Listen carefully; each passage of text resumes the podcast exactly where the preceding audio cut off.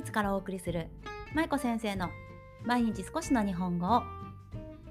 皆さんこんにちは。ドイツ在住子供日本語教師の舞子です。この番組は現役日本語教師で元小学校教諭である私舞子が海外で日本語子育てをされる親御さんに向けて毎日少しの日本語をおテーマにお送りする音声配信です。さあ今日は、えー乳幼児の頃からしたい声かけというテーマでお話をしていきたいと思います。皆さんのお子さんは乳幼児さんですか？乳幼児つまり生まれてから5歳ぐらいまでまあ幼稚園を卒園するぐらいまで乳児さん幼児さんの頃を過ごしていらっしゃるお子さんいらっしゃると思うんですが我が家の息子はちょうど先週末に6歳になりました。なのでまあ幼児さんの域からはちょっと出てきた感じですが それでもねまだまだ子供っぽいというかまあいい意味でね可愛らしくって子供っぽくってまあ幼児さんのような感じです。はい。で今日はそんな乳幼児の頃子供が乳幼児の頃から親が家で家庭の中でしていきたい声かけということをお話ししていきたいと思います。さあどんな声かけかというとオノマトペを使った声かけ。これを今日は皆さんにお勧めしたいと思います。これまでの放送の中でもオノマトペを扱った放送がいくつかあったんですが皆さん昔から聞いてくださってる方はあの前にも聞いたよっていう方もいらっしゃるかもしれません。今日はそんなオノマトペを使った声かけがなぜいいのか。そしてオノマトペってそもそも何なのっていうお話も含めてねしていきたいと思います。皆さんはオノマトペって聞かれたことありますか？国語の勉強を昔皆さん学校でされたと思うんですがその時には擬声語や擬態語あるいは擬音語などそういった言い方でオノマトペというのはね紹介されているのであそれを聞くとなんとなくわかるなという方もねいらっしゃるかもしれません。オノマトペっていうのはつまり例えばで言うとガタガタとか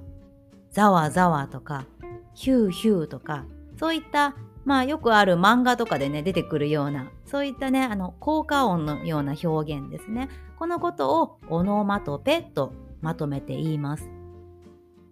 いろいろと漫画の中でも出てきたりもするし普通普通のこう日常の会話の中でもねよく使いますよね。皆さんはお子さんに話しかける時にこのオノマトペってどれぐらい使われていますか？ちょっと普段の会話を想像してみてください。お子さんといつも家庭で会話しますよね。子供が朝起きた時とか幼稚園から帰ってきた時とかね、ご飯食べる時とかいろんな会話をされると思うんですけどその中でオノマトペの割合ってどれぐらいでしょうか？結構使われてる方もいらっしゃるかもしれませんし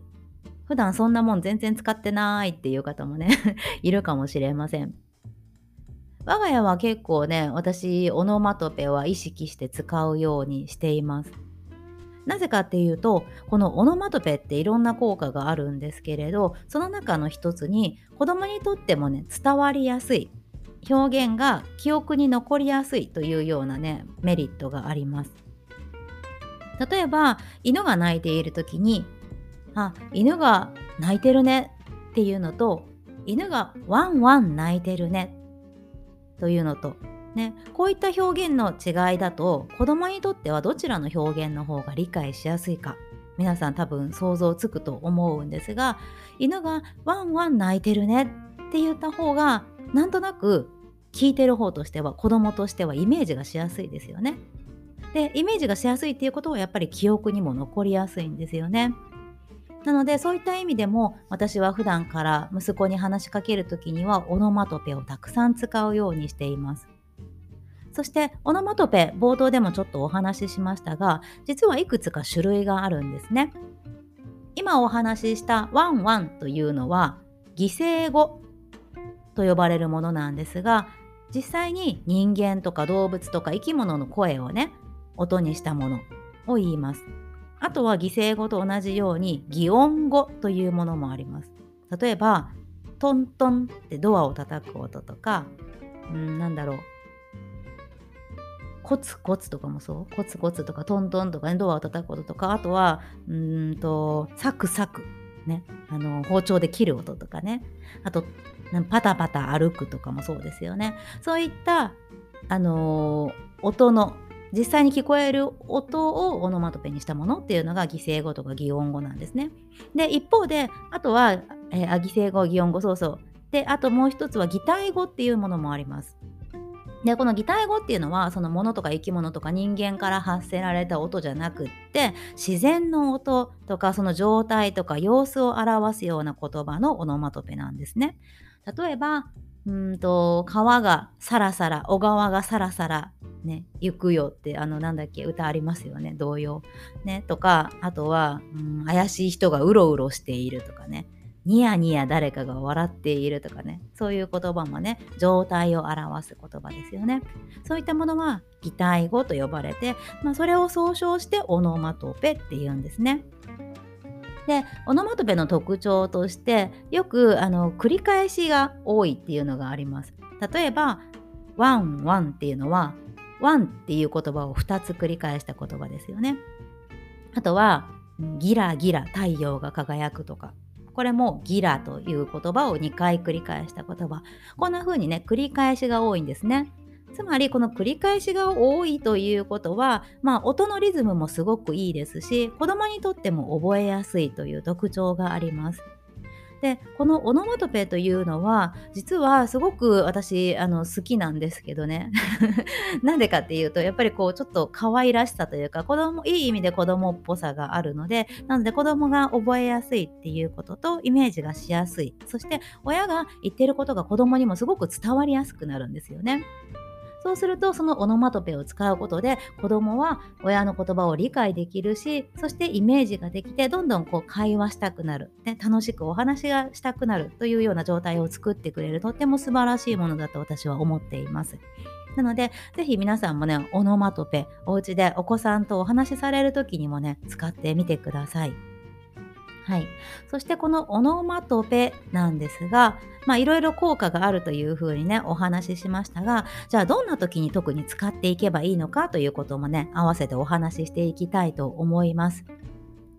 いろいろな場面でオノマトペって使えるんですよね。日常生活の中でもさっきもちょっと言いましたけどあのトントン切るとかなんだろうまあお料理をしている場面でも非常によく使えますよね。うん、あとはえー、まあ、そういうふうにお料理をする時とかもいいですしあの具体的に触覚その五感がありますよね。人間の五感目で見たりとか聞いたり触ったりね味覚だったり触覚だったり嗅覚だったりね。そういう触覚を使った時に触覚を表現したい時にこのオノマトペっていうのを非常によく使えるんですよね。例えばんと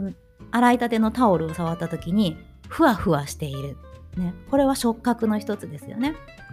この時にも「ああ今日のタオルなんかふわふわしてるね」っていう風に子供に伝えてあげると「あこの感触がふわふわって言うんだ」っていうことで子供はねこのふわふわの感覚を分かるようになるんですよね。